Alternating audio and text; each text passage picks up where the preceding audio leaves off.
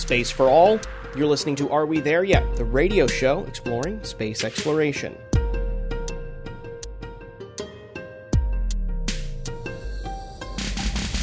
Hi, I'm Brendan Byrne. Billionaire Jeff Bezos reached a lifelong goal of flying in space. His company Blue Origin launched its first mission with passengers Tuesday morning from West Texas, ushering in a new era of private space tourism. And earlier this month, another billionaire reached the boundary of space. Richard Branson and his company Virgin Galactic took a space plane and passengers to the edge of space and back. An auction netted $28 million for a single seat on one of Blue Origin's flights. Leaders in the space tourism industry touted it as a way to make space for all, but with a high price tag, can only the wealthy fly? We'll dig into the topic of access to space with two guests this week retired NASA astronaut Nicole Stott and space policy expert and former chief of staff to President Trump's National Space Council, Jared Stout. Will space tourism foster a space for all? That's ahead on Are We There Yet here on WMFE, America's Space Station. Retired NASA astronaut Nicole Stott is one of only a few hundred people to go to space. She's also a frequent guest on this show, sharing her experience of being up there with the rest of us down here. She's also a founding director of the Space for Art Foundation, a recipient of a $1 million grant from Blue Origin to continue its mission of outreach to children in hospitals, refugee centers, and schools from around the world.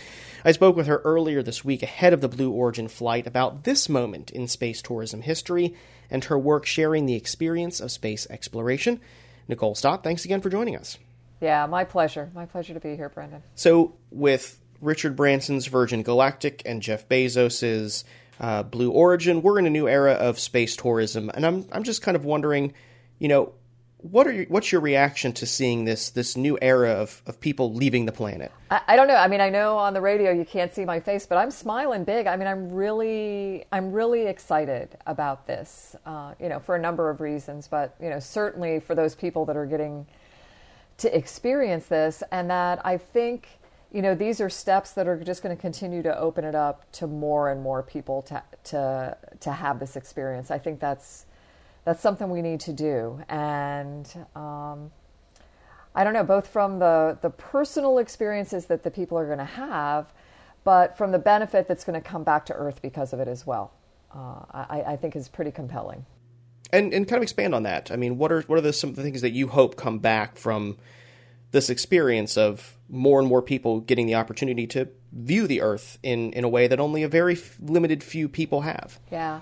I think you know it's it certainly opens up a new perspective on who and where we all are in this universe together, right? Uh, you know, this oh my gosh, we live on a planet thing, which is you know something we all learn when we're in kindergarten, right? And yet we we tend to not keep that in our minds in our day to day decisions. Uh, I think there's uh, there's no way to leave an experience like that, seeing the Earth from space, even if it's just for a few minutes, um, without getting that into you in some way that's going to influence the way you um, pursue your life from that point on. Now, it might not be this ginormous thing that happens to you. I, I cannot speak for everyone else, but I think it'll be in all of them. And I was just speaking to somebody earlier today about this whole idea of awe, which is what I think.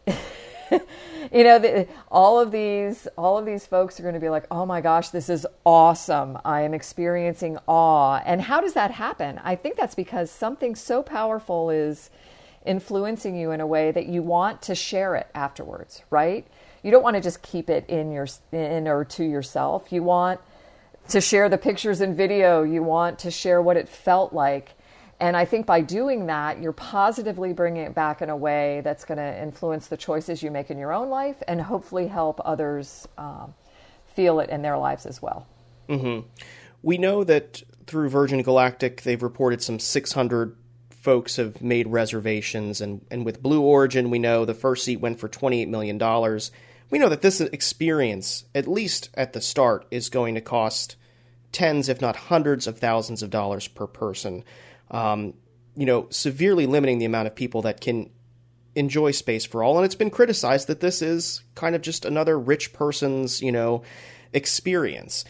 Is that criticism fair? I mean, I, certainly at this point, there it's going to cost a lot of money to be able to do it, right? Uh, I mean, we've already seen through the space station program where um, individuals were able to spend, like that that person that we don't know yet, um, who bid that 28 million on that Blue Origin seat.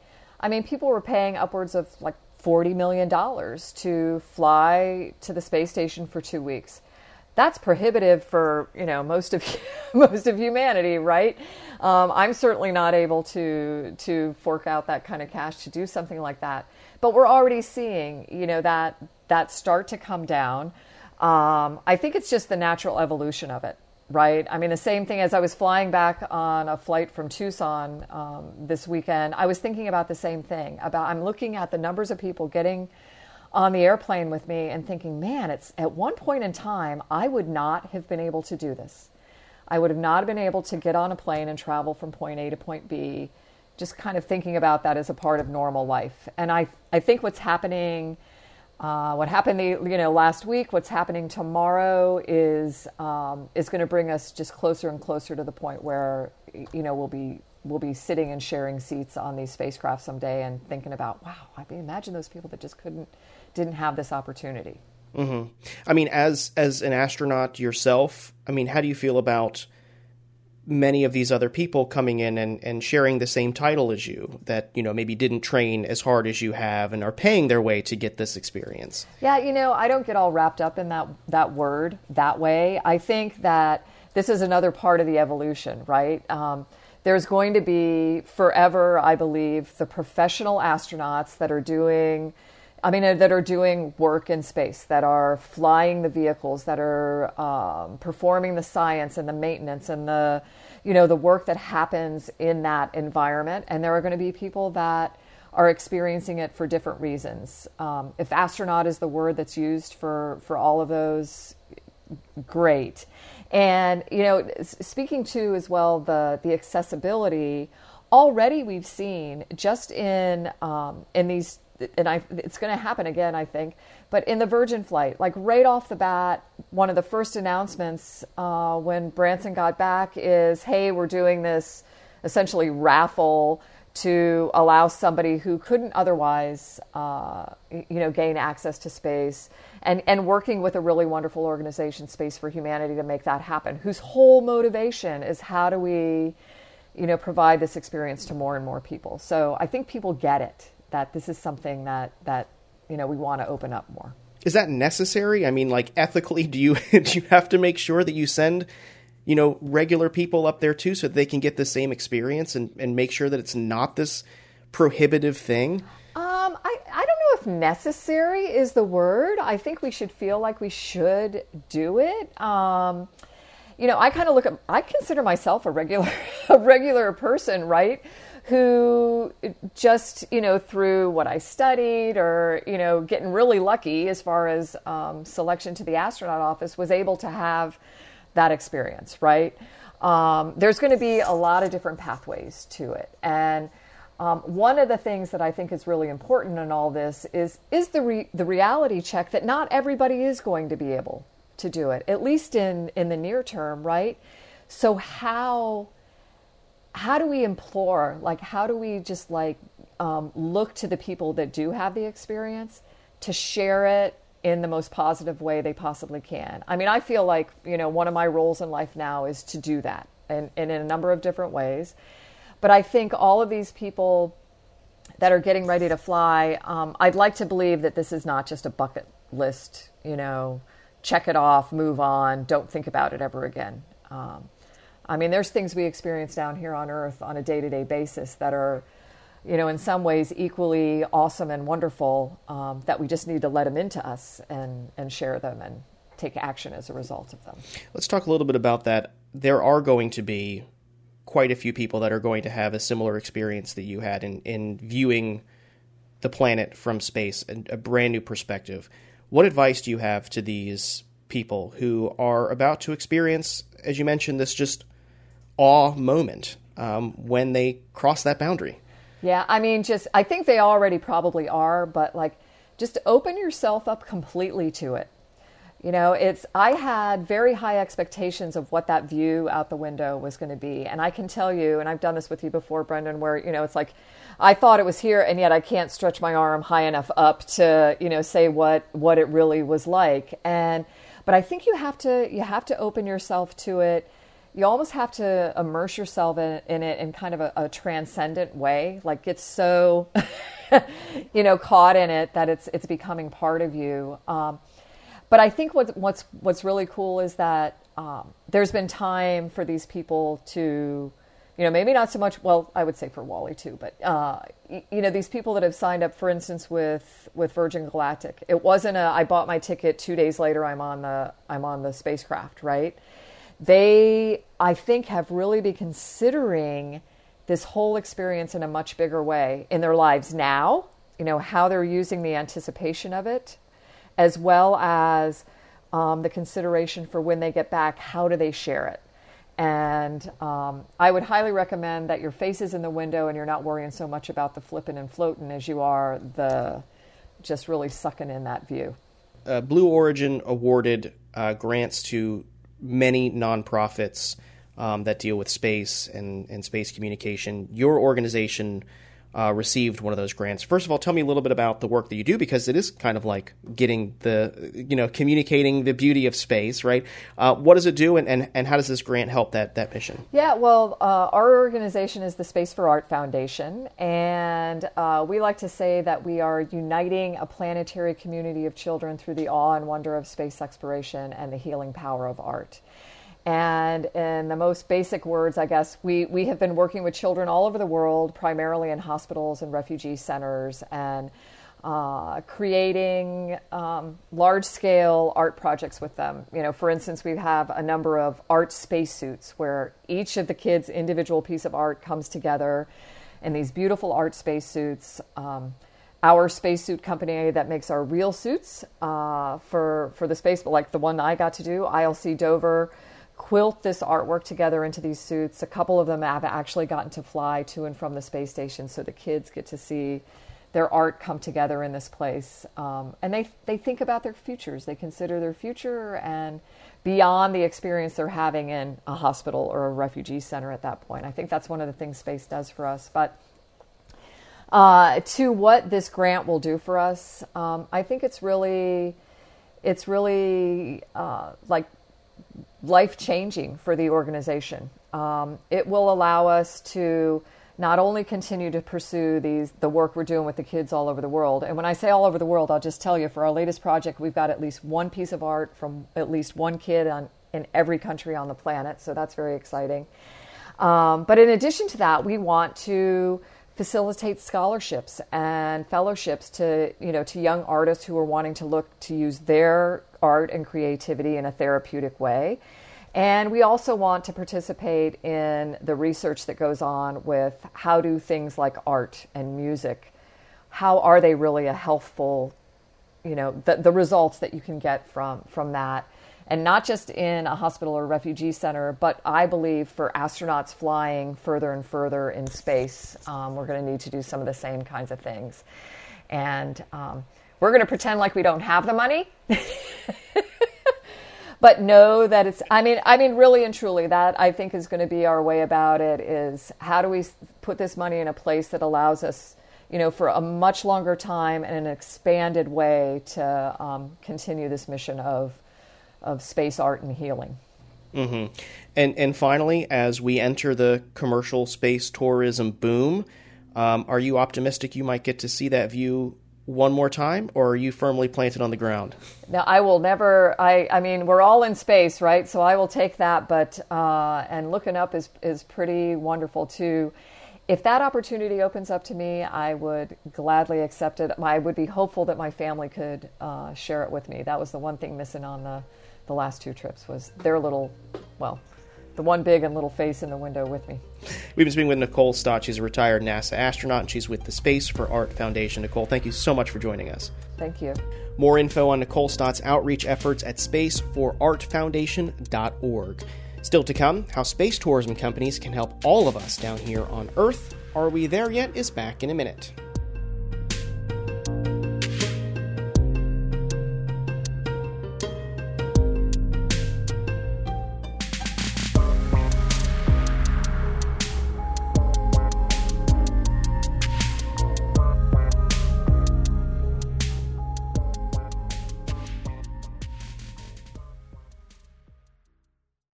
You're listening to Are We There Yet here on WMFE, America's Space Station. I'm Brendan Byrne.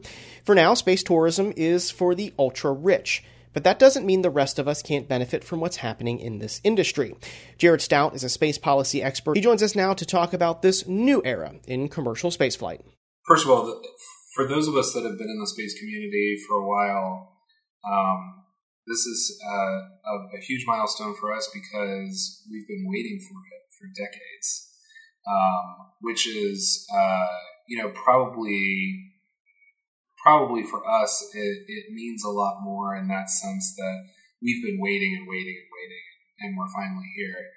Um, I think for the the larger public in general, um, it, it's a turning point, perhaps, in the way that we see ourselves and our relationship to uh, the world around us that isn't necessarily earthbound. Um, and that, I think, requires a bit of imagination that we haven't drawn on in a while. Um, we still, I think a lot of people still associate space travel with, you know, hardcore test pilots and, you know, the sort of the shuttle era where only the best of the best of the best of the best uh, were the ones that got to fly into space. Um, and I think what this uh, what this Virgin Galactic flight showed a lot of people um, was that space uh, can be accessible to a lot more uh, than just a select few. It can be accessible uh, for more than just uh, the type of um, uh, what we think of as sort of the billionaire joyride thing. Um, I've been talking a lot publicly about Sirisha Bandla um, and her flight to um, uh, to space on the, the Virgin Galactic flight because I think uh, it's sort of the quintessential American story. She's um, from her family is from India. Her parents still live in India. Um, she is uh, now an executive in a space company, a woman of color, an engineer. Um, just an all around rock star, and and really, in in many ways, she is so many people. Uh, she, you know, she really represents a, a large portion of the population that I think we're just now really discovering um, uh, the potential of their involvement in all of this and rediscovering so much that people of color and, and particularly women of color have uh, invested in our space uh, community. So um, I, I, think it's uh, it's going to be a real turning point for the way people connect themselves to space. Mm-hmm. But still, looking at it as an outsider and someone who hasn't been involved in the industry and doesn't know those stories, it's still Richard Branson and Jeff Bezos, two billionaire white guys that are flying on these missions. I mean, how do you change that perception of what this is? How how can we communicate that you know this is this is bigger than those two? Yeah, that's a good question. Um, I mean, I think it's easy to focus on the the billionaires because they're the flashy object, but um, there's a, a, a, tremendous amount of science and exploration going on right now um, in space. Uh, that has nothing to do with, with them as people. I mean, you certainly you can't ignore the fact that that they're they're billionaires and they have all this money that they can do this thing. Um, but they're they're going to fly one time, and and in the case of Richard Branson, he flew one time, uh, and then the rest of the time, it's all going to be you know people that either uh, paid for a flight or scientists and engineers that are doing their own um, that are doing their own experimentation, that are doing science exploration and science inquiry. Um, the uh, Congress, uh, the House Appropriations uh, Committee just endorsed the creation of a new suborbital crew program uh, office at NASA, whose sole purpose it's going to be to encourage scientific inquiry. Uh, using suborbital flights. Those things, the broader access to space, the more scientific inquiry that we have going on in microgravity, the quicker we're going to be able to come to a lot of these discoveries. Um, and that has very real ramifications for people on the ground. Um, I like to use the example of NASA's program for um, they, they have a couple of companies that are working on three uh, bioprinting, right? So they're learning how to do 3D printing of uh, organs or blood vessels, like that sort of stuff. That's all happening in microgravity. Um, and if we can figure out ways to uh, utilize suborbital uh, spacecraft uh, like VG or or Blue Origin um, for those types of developments, um, that has a direct uh, application to those of us on the ground that could really benefit from that technology.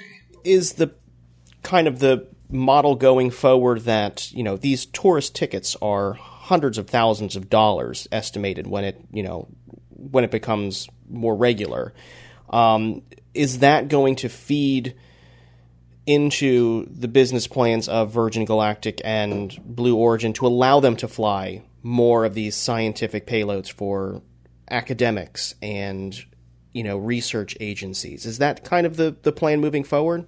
Yeah, I mean, and it's also it's it's a little bit more than that too because so so the NASA portion of it, of course, is important. NASA is going to be doing grants and and uh, is going to be uh, funding research on these on these vehicles.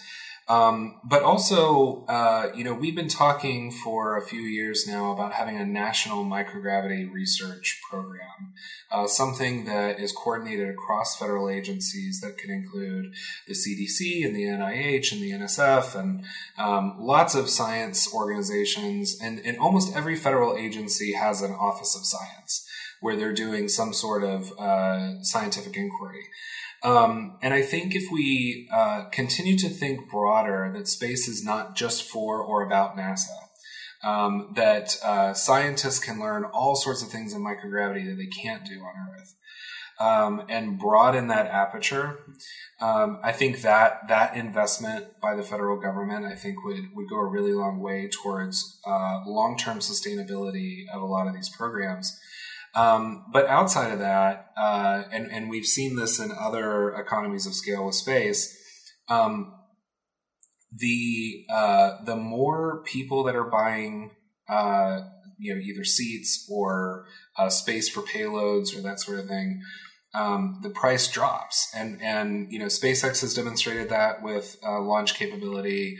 Um, uh, ULA has demonstrated that with launch capability. That the more that you're, the more that you're flying, the more sort of diversified your portfolio of payloads are, um, the uh, the cheaper the prices are going to be. Um, and I think as that continues to happen, um, it will again. I think it'll be paradigm shifting. I think there'll be a lot more people that are going to be going to space. Um, or payloads that are going to be going to space that that uh, get a lot more access. Um, you know, I, I think it was. Uh, I think I saw Greg Autry uh, the other day in a um, in an interview at CNN, and he you know he was talking about how you know his first DVD player was like four thousand dollars or something.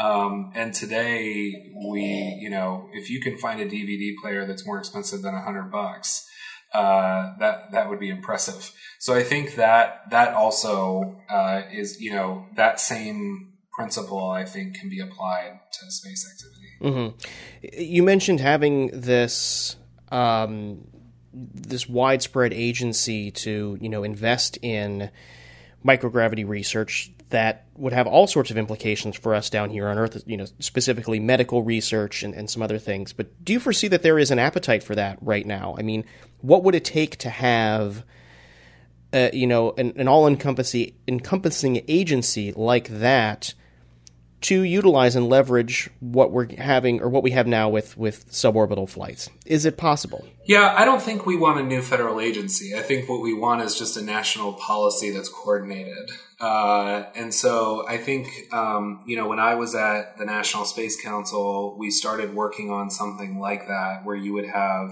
a national microgravity strategy um, that that would uh, require a certain percentage of research dollars to be devoted to microgravity research. Um, that was sort of the idea behind it. Um, and, uh, you know, frankly, there was so many things going on at the time I was at the National Space Council. That was just one of those. It's, it's, I've said in previous interviews, it was like one of my great regrets of my time at the Space Council is I didn't finish that policy. Um, so I, I, think really all, all it takes is the National Space Council putting together a policy and then doing a coordinated budget request and saying like, all right, all of these federal agencies are going to request a certain percentage of their budget can be utilized for microgravity.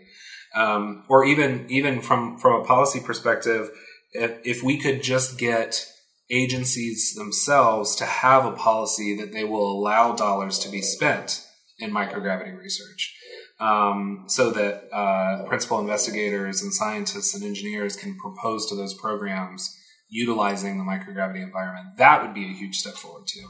Mm-hmm. And I'm sure folks are still going to be critical about you know seeing these you know these high profile billionaire launches. Um, to kind of put those folks at ease, I mean, what's something that we can expect in the coming two, three, four, five years from these suborbital programs that could help improve our lives down here on Earth? Because I don't think you and I have the money to book one of these tickets yet, do we? certainly, certainly not. Certainly not.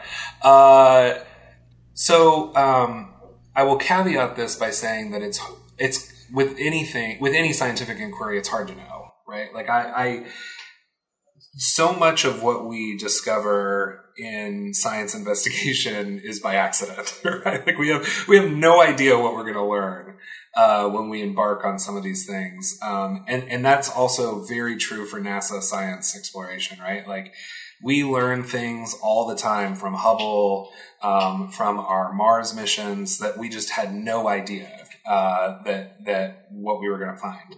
Um, so I think uh, plant research and agri- agri-science research is probably one area where we're going to see a lot of development.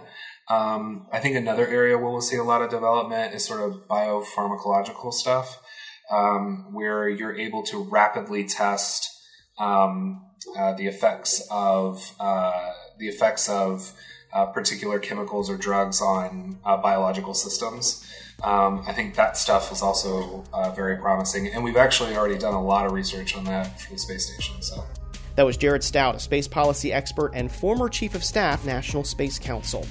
Well, that's going to do it for this week's show. If you're not already, be sure to subscribe to the show's podcast feed and never miss an episode. Subscribe on NPR One, iTunes, Spotify, or wherever you get your podcasts. Are We There Yet is a production of WMFE, America's Space Station. Editorial guidance this week from Matthew Peddie. Our intern is Randy Vuxta. Support for Are We There Yet comes from our listeners, and until next week, I'm Brendan Byrne. Thanks for listening.